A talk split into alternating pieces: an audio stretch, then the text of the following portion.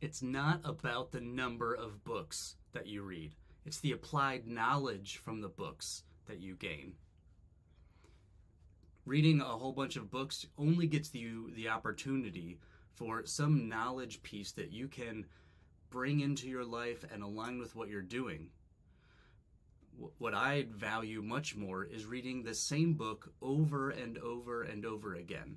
The book doesn't change. I have changed. The person I show up to that book is different. I'm a different person.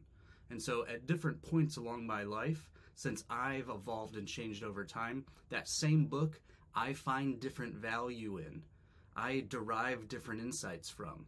And so how can you apply the things you've learned in a book into your life, and how can you align it with the goals that you've set?